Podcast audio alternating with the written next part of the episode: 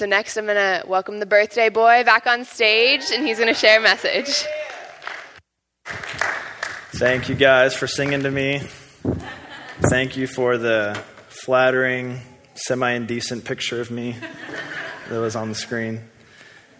In case you're wondering the story behind that picture, a couple friends and I, well, first off, are there any guesses for those who don't know why my mouth was open so wide? You know. don't you know, Rick? Sure. It was not a fan. That'd be a powerful fan. A leaf blower. Leaf blower, yes. It was a leaf blower. So that was fun. How you guys doing? Yeah. Wasn't Anthony's video amazing? Let's give him another round of applause for that. If you uh, don't already, subscribe to his YouTube channel. He makes really funny, creative, cool videos to watch on a weekly basis every Friday morning. Check those out, they're awesome. Um, yeah, and let's give Stephanie a round of applause too. Being amazing intro person. I'm just stalling time right now to clear my stand of all the stuff. All right. So go ahead and open your Bibles to Acts 20 right now.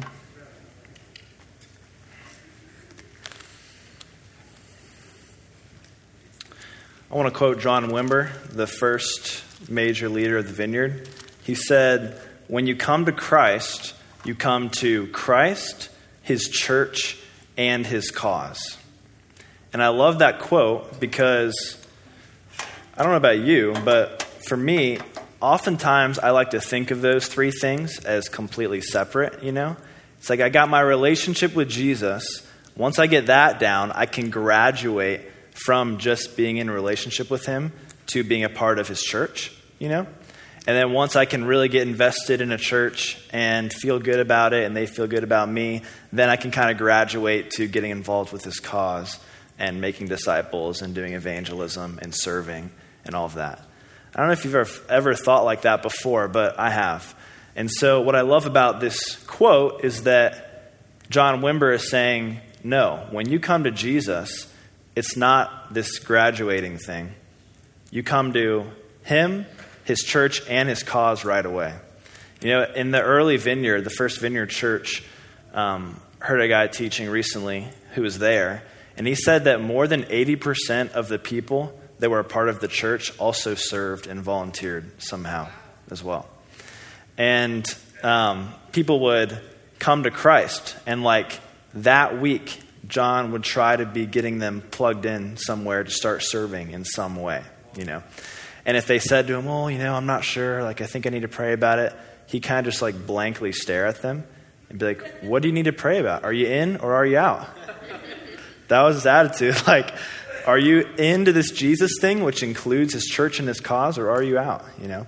So I want to focus in on the cause of Christ right now. And I just want to frame it with it's for everybody that is a born again believer. Like, you don't have to be a Christian for a certain amount of time to graduate to being part of his cause on the earth. Like, the second you get renewed and born again, the second you accept Jesus, you join a family on a mission for the sake of this world. So, um, with that in mind, I want to ask a question. Raise your hand if you currently are doing some kind of ministry, meaning that in the gathering of believers that you meet up with on a consistent basis, you are some you're not just a consumer, but somehow you are doing something to give out and pour out to others. Raise your hand. Okay, so as you can see, the vast majority of the people in here fall under that category. And so, what I thought would be cool would be to go over some principles out of the scriptures on what it looks like to do ministry for the long haul, you know? Because ministry is not just for special people that can lead worship or teach or be really inspiring. Ministry is for everybody. And so if when we come to Christ, we come to his cause, And that means doing the ministry of Jesus and advancing the kingdom. And if we're going to do that from now until the day that we die, probably be good to figure out some things that can sustain us for the long haul. Yeah. So with that in mind, let's read Acts 20, verses uh, 18 through 24. And I've been uh, studying the book of Acts personally um, since 2012. I'm in Acts 27 now. There's 28 chapters. I will say for the last year, I've only been doing like every other day. But before that, it's like every day, 45 minutes to an hour a day, just diving in, ripping it apart. So I really love Acts. Um, I'm going to read this passage now. But, uh, you know, this just came to my mind. There's somebody I know who we all enjoy to listen to when he reads the Bible. Does anybody know what I'm talking about right now? Grant, would you have any interest in reading the passage for us? we'll give you a microphone. Where's that mic at? He's going to sternly rebuke me after this in his Grant voice. after, I'll do it now. All right, man verses. Uh. Yes, you are. Verses 18, 18 through 24. All right, turn there. Acts 20, verses 18 to 24. Let's read it. And when they had come to him, he said to them, You yourselves know from the first day that I set foot in Asia how I was with you the whole time, serving the Lord with all humility and with tears and with trials which came upon me through the plots of the Jews how I did not shrink from declaring to you anything that was profitable, and teaching you publicly and from house to house, solemnly testifying to both Jews and Greeks of repentance towards God and faith in our Lord Jesus Christ. And now, behold, bound by the Spirit, I am on my way to Jerusalem, not knowing what will happen to me there, except that the Holy Spirit solemnly testifies to me in every city, saying that bonds and afflictions await me. But I do not consider my life of any account as dear to myself, so that I may finish my course and the ministry which I receive from the Lord Jesus, to testify solemnly of the gospel of the grace of God. Thank you, sir. Jamie. So much better than if I would have done it. Thank you so much, Grant. His voice is so epic. Jeez. okay. If you guys know um, Vinnie Harris. He put out a hip hop album recently, and Grant is actually on the opening and closing track as kind of like an interlude thing. So it sounds really cool. Listen to that if you haven't. Um, so, yeah, context for this, context for what we just read. Paul planted a church in Ephesus in Acts 19. This is Acts 20. In Acts 19. And the, when he arrives in Ephesus, he meets a group of 12 believers who knew about the baptism of John, but not the baptism of the Holy Spirit. And he, uh, so the baptism of John meaning repentance, forgiveness of sins, etc. So they knew about all that stuff, but they, they didn't know about being filled up with the power of the Holy Spirit. And so he says to them, Hey, glad you guys know about repentance toward Jesus. Have you heard about the baptism of the Holy Spirit? And they're like, We didn't even know there was a Holy Spirit. And I think, man, that's when I, when I first came into the vineyard, that's what it kind of felt like, you know. Geez, I didn't even know there was a Holy Spirit based on what's going on here. And uh, so then they all get filled and blasted and speak in tongues and do all kinds of crazy stuff. Um, and then I'd like to believe that a lot of those 12 became the elders of the Ephesian church when three years later Paul left to go to Jerusalem. And so he was there for three years, discipling, building people up, teaching, doing signs and wonders. You know, there was a time where his used tissues were touching people and they were getting healed from stuff.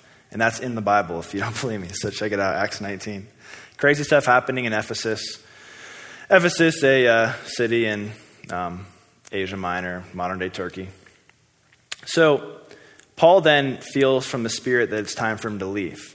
And what he just said what we just read is what he said to them, to the elders he put in place, as kind of like the closing remarks, closing advice that he would give to them. So I kind of just want to break down that passage, go through it verse by verse, and see what principles we can pull out for doing ministry for the long haul. So we're going to start with this part from verse 18. You yourselves know from the first day that I set foot in Asia how I was with you the whole time. How I was with you the whole time. So I want to focus in on that phrase, how I was with you the whole time. He's not talking here about being in the same city or the same room, even with the people. He's not saying, I was in the same place with you locationally or, or spatially. He's talking about something different. And so I want to look at Acts 4, because, you know, a good way to understand the Bible is to use the Bible. So in uh, Acts 4, Luke, the author of Acts, also uses this word um, to describe something. And I think it'll help us shed light on what it means, you know, Paul saying to them, I was with you. So, Acts 4, verse 13, this is after the Apostle Peter and the Apostle John have been arrested for. Um, arrested for healing a guy who's been lame from birth. You know, go figure. And they've been questioned, and then they had kind of like issued their response to the religious leaders of the day that had arrested them. And then this is the reaction of the religious leaders after um, Peter and John responded. So, verse 13. Now, as they, the religious leaders, observed the confidence of Peter and John and understood that they were uneducated and untrained men, they were amazed and began to recognize them as having been with Jesus. Peter and John were recognized as having been with Jesus. And it wasn't just that they had been with him spatially or locationally, there had been thousands of people that had been with him in the same region or in the same room, even. But they had been with him, meaning that they were of him. I associate with you. They were receiving influence from him, you know? They were his apostles, his 12 disciples that he invested in the most. So Paul is saying to these elders now, I've been with you the whole time, meaning that I've been investing in you and influencing you and teaching you the whole time. You know, doing ministry, it's not about like being able to get on a stage and wow a crowd. Being, doing ministry is being able to be with people and see the things that God has grown in you start to grow in them. That's ministry. It's not as like glamorous as being on a stage and having a stadium full of people, but that is the heart of ministry right there. And uh, so, this first principle I want to pull out is that if you want to do ministry for the long haul, if you want to be a part of his cause for the rest of your life, number one, make disciples. We just have to make disciples. And how I want to define discipleship is that discipleship is an intentional friendship. You know, an intentional friendship. You can meet with someone weekly, twice a week even. You can teach them everything you know help them learn how to study the Bible, teach them how to pray and evangelize. You can do all, you can do all this stuff. But if you don't actually care about them as a human being, if you're not willing to be friends with them, then it's really not going to be worth anything in the long run, you know. The foundation of discipleship always has to be a friendship. Now, with that said, it's not just a friendship, you know. It's not just a friendship, because the goal of discipleship is to influence someone so they would become more of a disciple of Christ. So it's both, you have both the friendship part and you have the intentionality part. You need both of those if you want to call it discipleship. And so, just to kind of give you a visual of this, I want to show you an illustration that we at House Group have come up with for kind of what discipleship looks like. Um, so, like I said, discipleship, you know, HG. I'm writing house group discipleship because this is kind of like the model we use, but I would just say this is a lot of what discipleship looks like in general. So, discipleship, first and foremost, as I said, is an intentional friendship.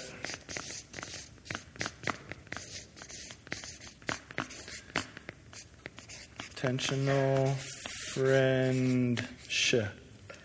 just leave that. um, yeah. So the friendship part is pretty easy. Actually, like the person. Hang out with them without an agenda. Encourage them, build them up, be there for them when they need you, answer their phone call no matter what. If, they, if their car breaks down and they need a ride somewhere and it's a little inconvenient for you, put that to the side and go and do it. Like, care about them, you know? But what does the intentional part look like? Well, uh, as I said earlier, when you come to Christ, you come to Christ, His church, and His cause. And so, helping the person that you're investing in, the person that you are with, that you're influencing, helping them in those three arenas is probably a good place to start. And so, there's another illustration that we use a lot from a uh, ministry called 3DM, a discipleship ministry. And they like to use the words up, in, and out. So, up as in my upwards relationship with God the Father, like helping that person grow in intimacy with God. Best practical thing you can do is spend quality time with Him every day. So, we do that. In, meaning getting involved in the body of Christ themselves, helping teach them how to be how to make disciples, teach them how to do ministry, you know. Out is evangelism, how to live a lifestyle of evangelism so that God can use you no matter where you are to bring his kingdom.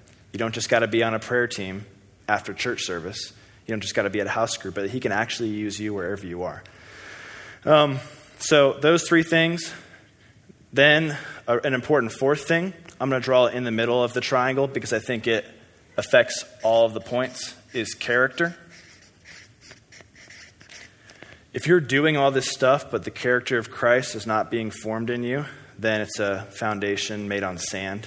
And um, also, if, you're, if there's some big character flaw that you have that, you, that you, know, you need help dealing with, it's, until you deal with it, it's going to affect all three of these areas also. So when you are with, when you're discipling someone, when you're with someone, seeing how they need to grow in character is important.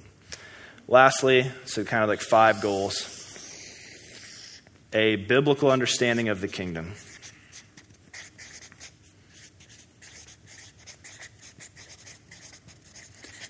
Biblical understanding of KOG. In case you've ever seen that in literature, I remember first seeing KOG and like COG. What the heck is COG? You know, Kingdom of God abbreviation. So, uh, if you don't believe that God actually loves you, if you think He's just disappointed with you all the time, all this stuff really isn't going to matter. You know, it's you're going to be held back in your relationship with God for your whole life. If you don't believe that it's always God's will to release his healing to people. If you think that God ever wants to withhold healing to teach someone a lesson, then when you're doing evangelism and you feel like God says, go pray for that person, you're always going to be second guessing, well, does he actually want them to be healed or not? Should I go? Should I not? So, anyways, I'm not going to go into depth in all this. I've already went more than I planned. But these five things daily time with God, discipleship, evangelism, character, biblical understanding of the kingdom of God, all in the framework of an intentional friendship. That's discipleship. Principle one, we have to make disciples if we want to do ministry for the long haul. That's why we're here. Okay? So that's that. Continuing on, let's uh, read a little bit of verse 19 now. So, uh, yeah, what we just read, verse 19 serving the Lord with all humility and with tears and with trials which came upon me through the plots of the Jews. I want to take a look at that phrase, all humility, because that just stuck out to me. Like, why didn't he just say humility? Why did he say all humility? And I did some studying, and I realized that that phrase, all humility, is only used one other time in the Bible. And what's kind of cool is that it's used, Paul uses it to talk to the Ephesians in the book of Ephesians. So he uses it when he's talking to the Ephesian elders in Acts, and then he uses it in the book of Ephesians, which that's really cool to me because I'm a Bible nerd, and that's like confirmation, you know. But if it's not cool for you, then just we can move on.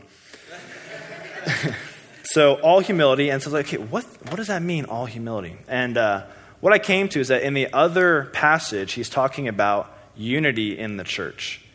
If you uh, know about Paul's letters, you kind of know that all of them except for two mainly were written as like corrections to a church body or to an individual.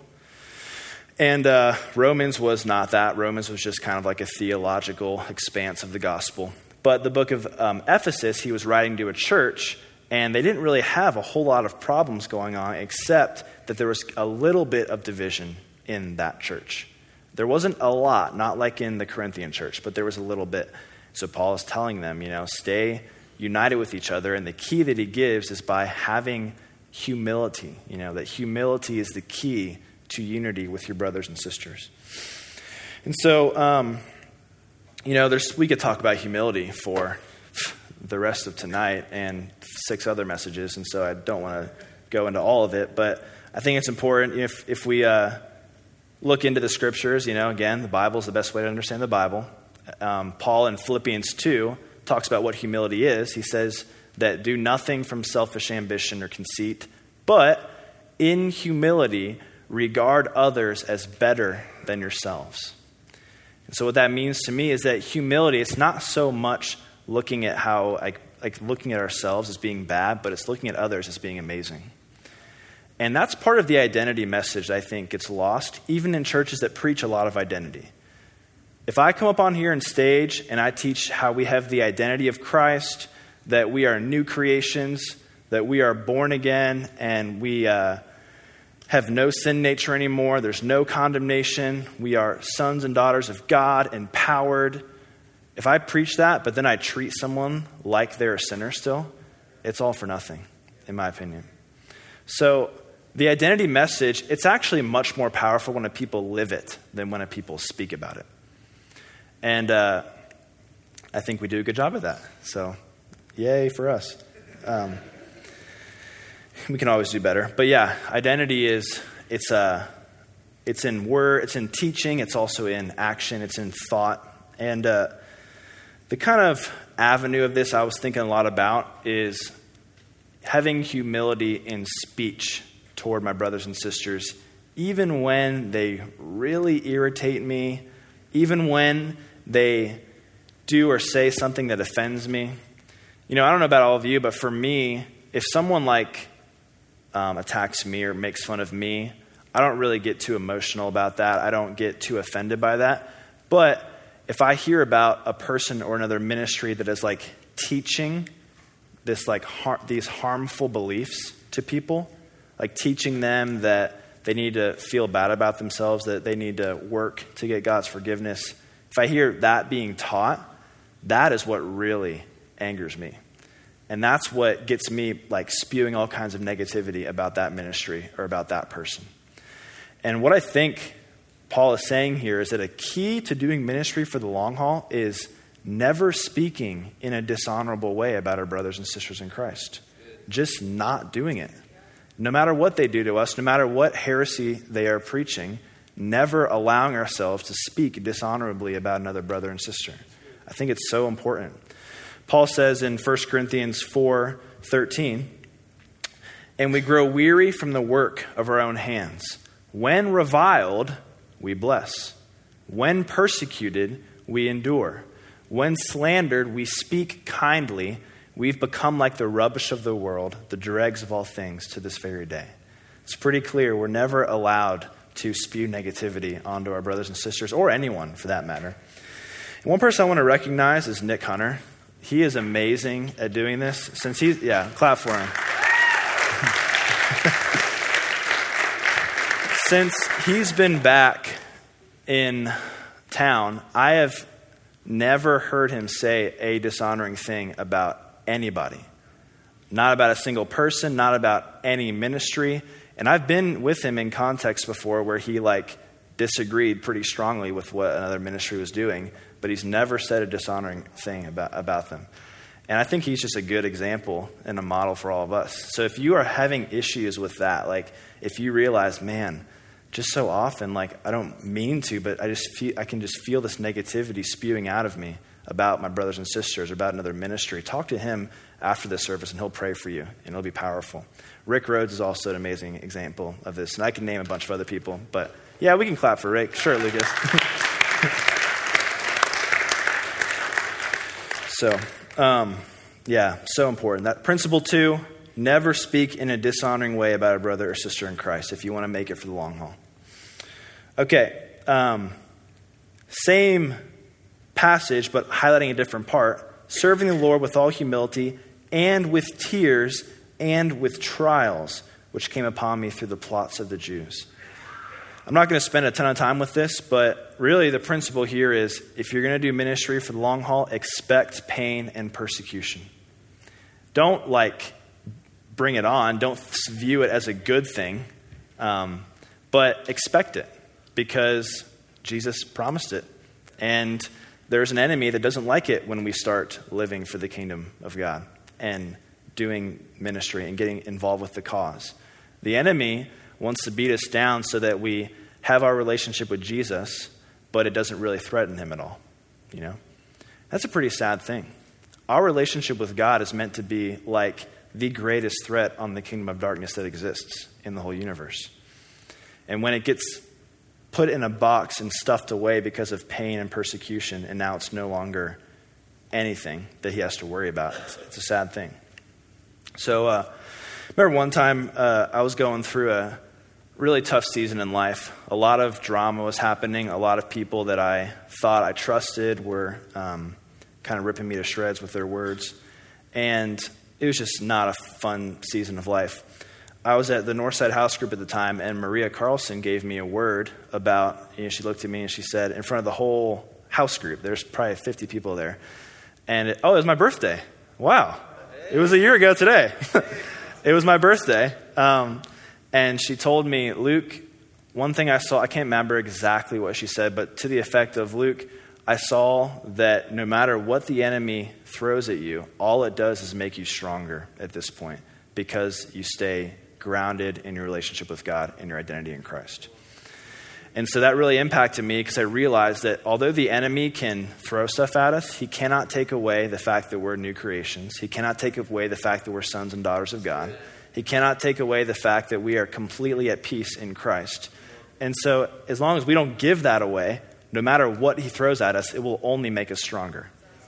But we are able to give it away if we don't hold fast to that, which is why we need community and we need, you know, Jesus. So expect pain and persecution. Moving on, verse 20. Then Paul says, How I did not shrink from declaring to you anything that was profitable. I really liked this phrase, declaring to you anything that was profitable, um, because I think that there is a difference from what is true and what is profitable. There's a difference there. Now, don't hear, I almost use a puttyism. Don't hear what I'm not saying. Um, I, uh, I'm not saying that what is profitable isn't grounded in truth. If something is profitable, it has to also be true. But sharing true things, that there's sometimes a place to share one truth, and then there's another place to share another truth. So let me give you examples that's to make that make sense. Um, first off, it has to be grounded in truth for it to be profitable for another person to hear. Like I have a friend who um, was working at a church three year, or four years ago. Four years ago, it was before house group, and he was struggling a lot with loneliness and he uh, not only was he lonely, but he also had this weird thing where he was a virgin and he was really f- afraid that the woman that he would marry someday wouldn't be a virgin. And so that was like messing with his head, thinking. And, and so he was talking about it with someone at the church he was working at with.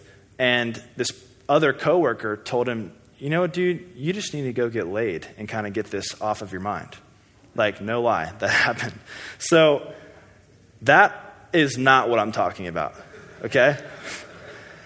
What is profitable to speak to someone has to be true that, that that coworker thought that, hey, this might be good for him to hear, this might be beneficial for him to hear, to do this, you know, and get it out of his system or whatever.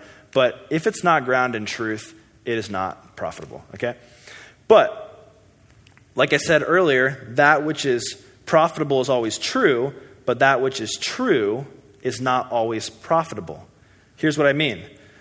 To give you an illustration, let me ask you all a question. Is it true that a man looking at another woman with lust is him committing adultery with her in his heart.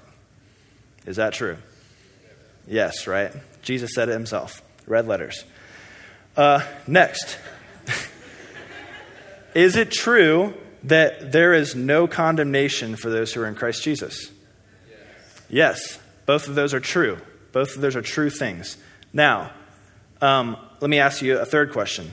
Which of these truths should I share with someone who is beaten down and hopelessly stuck in a pornography addiction?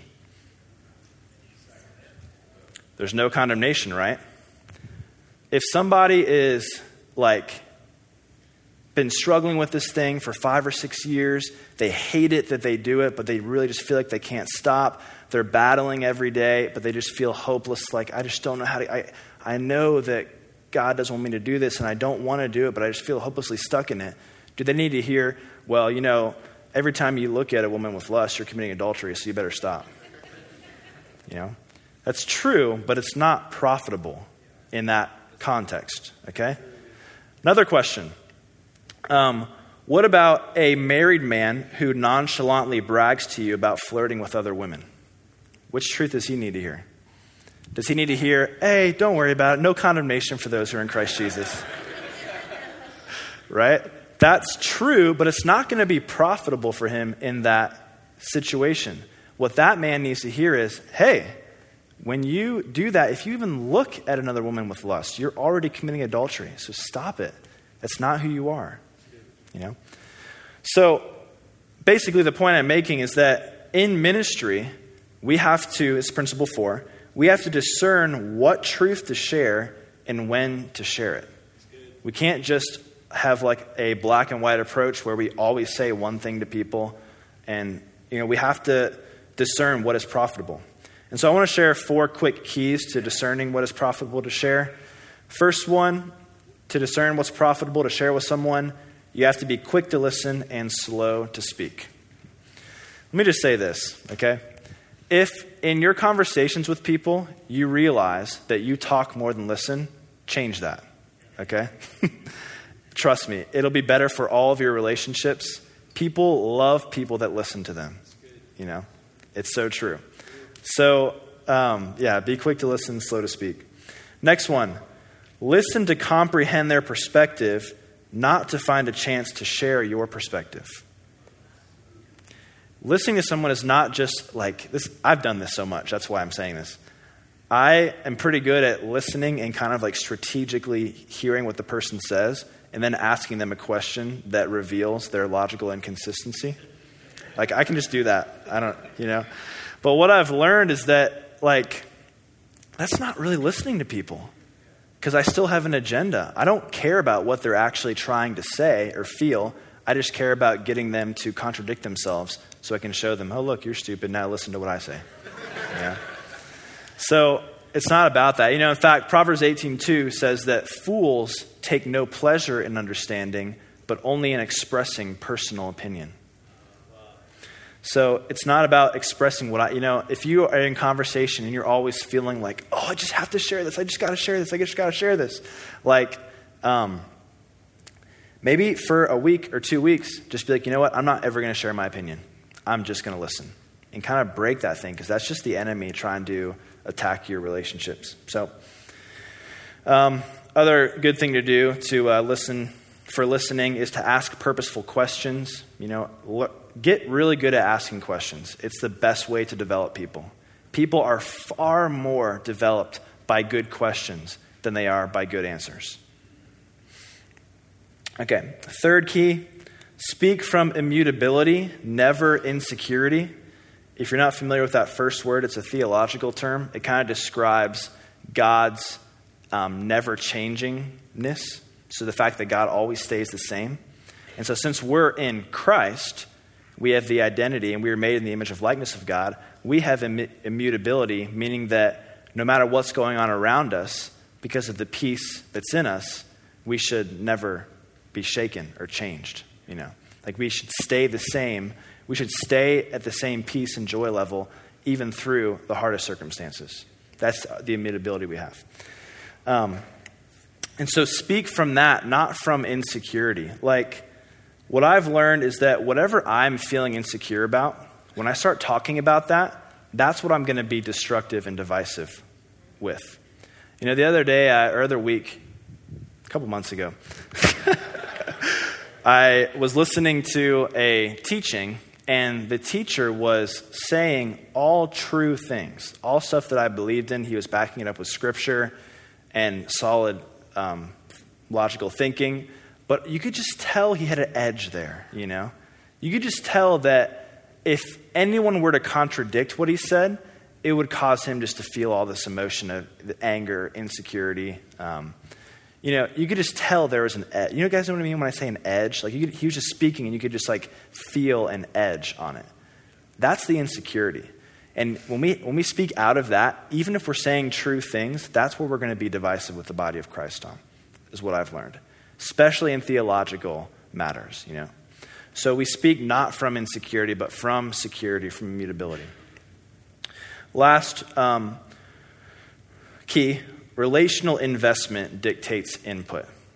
You know, a lot of times I, uh, I've done this, I've seen other people do this. I have this level of relationship with a person, but I want this much input in their life. You know? And uh, I learned this from a very wise man who's sitting in this section. But um, guess what? It's Van. um, but yeah, and so what we have to do is know we have to lower the amount of input we want. I would say two or even below our relationship and focus on this thing. And as this thing grows, they will grow simultaneously. Okay? All right. So that is the fourth principle, which is uh, discern what is discern what truth to share and when to share it. Okay. Moving on to verse 20.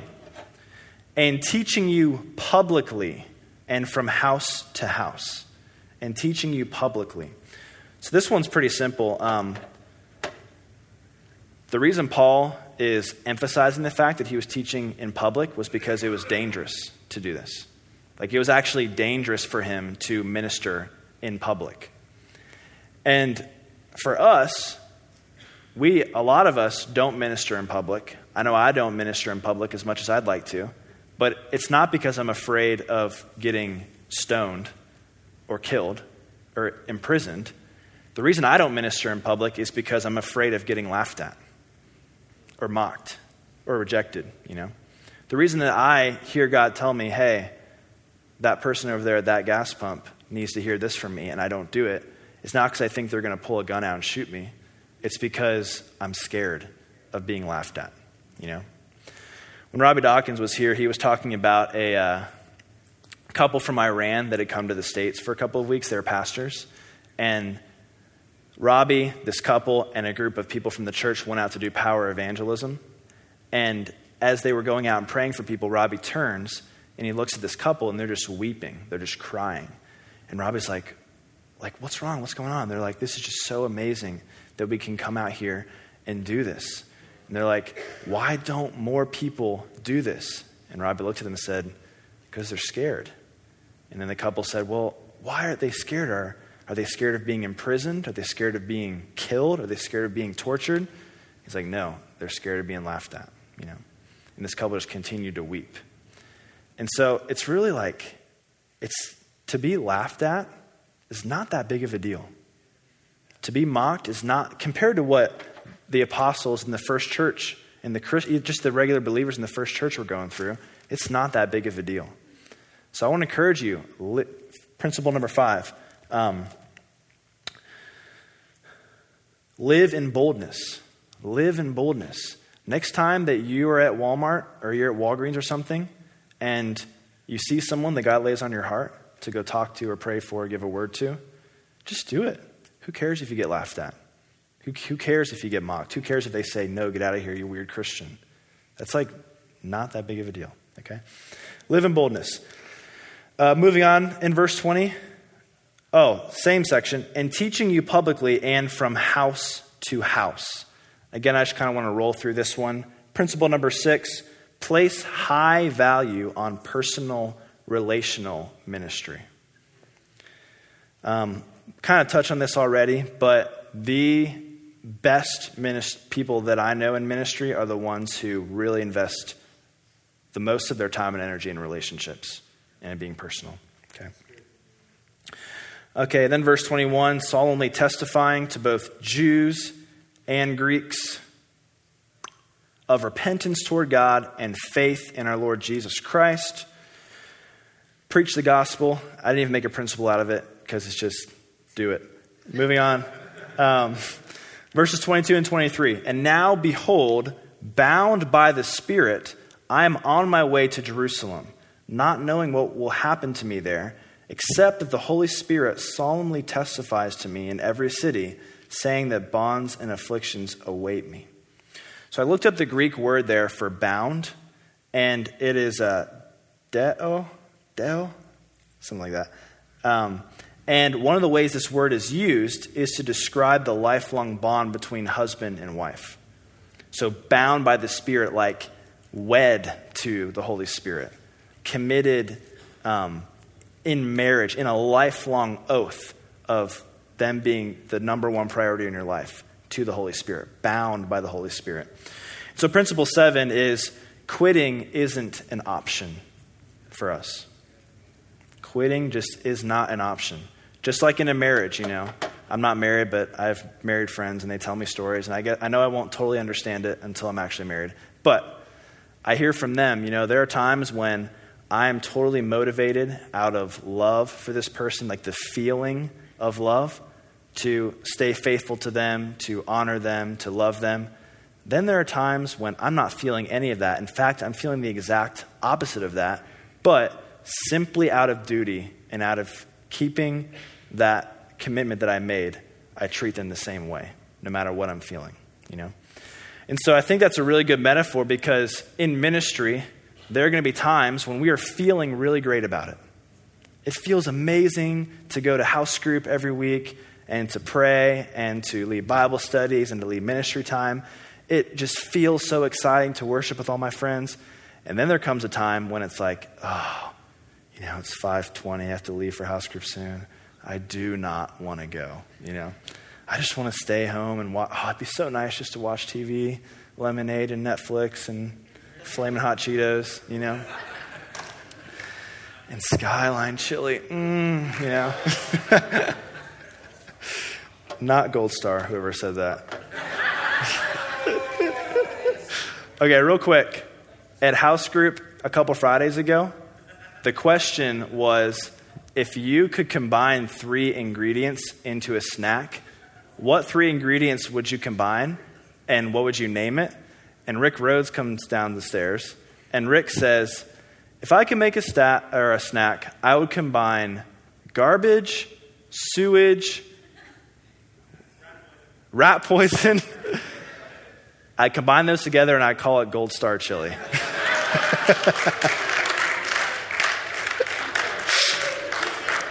Yeah. So, anyways, getting back to my point, quitting isn't an option. Even if we have to go to Gold Star after house group, quitting is never an option, you know? um,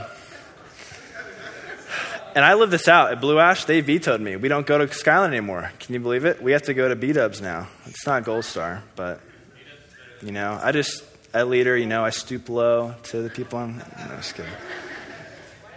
Okay, quitting is not an option.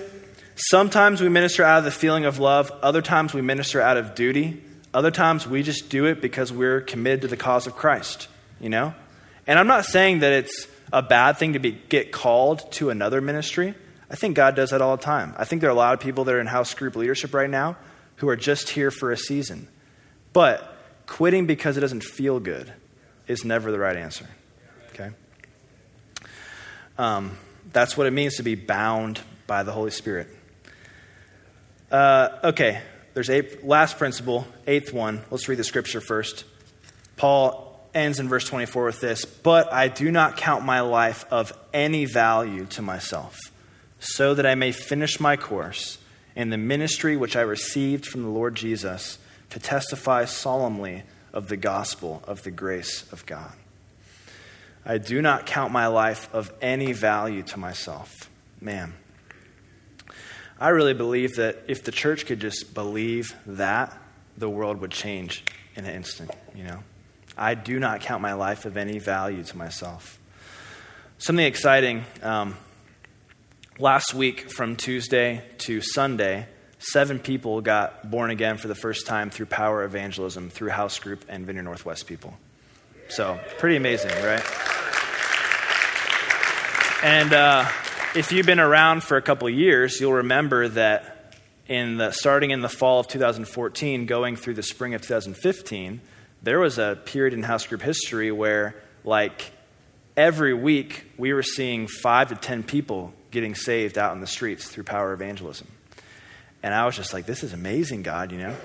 Um, and then towards the uh, kind of halfway through 2015, it kind of stopped.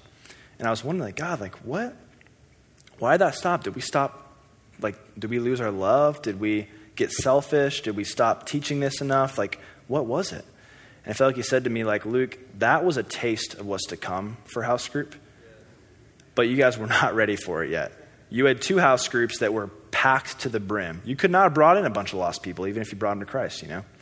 And um, character was something we really needed to work on, and we spent basically all of year, if you were at a retreat, all of last year focusing on developing the character of Christ, learning how to confront each other in love, to give each other feedback. God taught us a number of other things last year, but I, what I really think happened was with that foundation in place, now a great harvest is coming this year, I believe. I think that in these five house groups right now, there some of them are getting close to multiplication levels, but most of them are uh, could take on 20 or 30 people. And I really believe that, they're, that this year they're going to be full of lost people saved through power evangelism. And I think we're going to see you know, if we saw 150 in that last season, I think we're going to see 1,500 in this one. Okay? So, what brought me to that is that that comes from a people that are willing to say, I do not count my life of any value to myself. That's freedom right there, really. If it's not about me, then when things are not okay, when I'm hurting, when people are backstabbing me and betraying me, it's not about me. You know? I don't count my life of any value to myself. And so then, principle uh, eight is your life isn't about you. No. And uh, something that I've felt like God's been speaking to me a lot about lately is speaking of this power evangelism thing. Really, all He's calling us to do initially, if you haven't gotten involved with this yet, is just die to yourself 15 seconds a day, you know? Just for 15 seconds in all of, who knows math? How many seconds are in a day? Does anybody know that? I know high school's been a long time for some of us. Okay. 6,000 for 86,000, okay? So somewhere between 7 and 86,000 seconds are in a day. How about just for 15 of those we die to ourselves? Meaning, I'm at Target and I look at the cashier and I know God is saying, Hey, I just want you to encourage her. Tell her that she is an amazing, ask her if she's a mother. Tell her she's an amazing mother, okay? I can be like, Okay, 15 seconds, here we go. And you start walking. Know. Hey, excuse me, this might sound strange, but I feel like God wanted me to ask her, Your mother? Yes. Okay, you're amazing. Oh, crying, born again right there. Yeah. it can be that easy. Like, for those of people who have led Christ, people to Christ before, it's not like this two hour long debate. It can happen in 30 seconds because that's God, you know. So die to yourself for 15 seconds a day. You won't regret it, and our life's not about us. So let's do it, okay? Those are eight principles to doing ministry for the long haul. Worship team, you can come back up. Um, and for the rest of us, let's just pray. So, Jesus, if we haven't in a while, we recommit ourselves to you, to your church, and to your cause. And we say, Lord, use us, because we're willing to live this life like it's not about us. We're willing to live in boldness. Holy Spirit, please renew our minds and allow us to start living in this way. So, Jesus, we just give you honor and say that it's all about you no matter what. We ask that you would come, Holy Spirit, right now, in Jesus' name, that you would come, that you would fill this room, Yeah, I really just see the Holy Spirit right now breaking apathy off of people. You know, so if you've been struggling with apathy lately, just put your hand on your heart. I just bless everyone in Jesus' name, and I speak to the spirit of apathy, and I say, Be gone right now. And I just welcome a renewal of passion and fire and energy for the kingdom of God. Thank you, Jesus. Welcome more of your presence, Father, as we enter into worship with you. In Jesus' name we pray. Amen.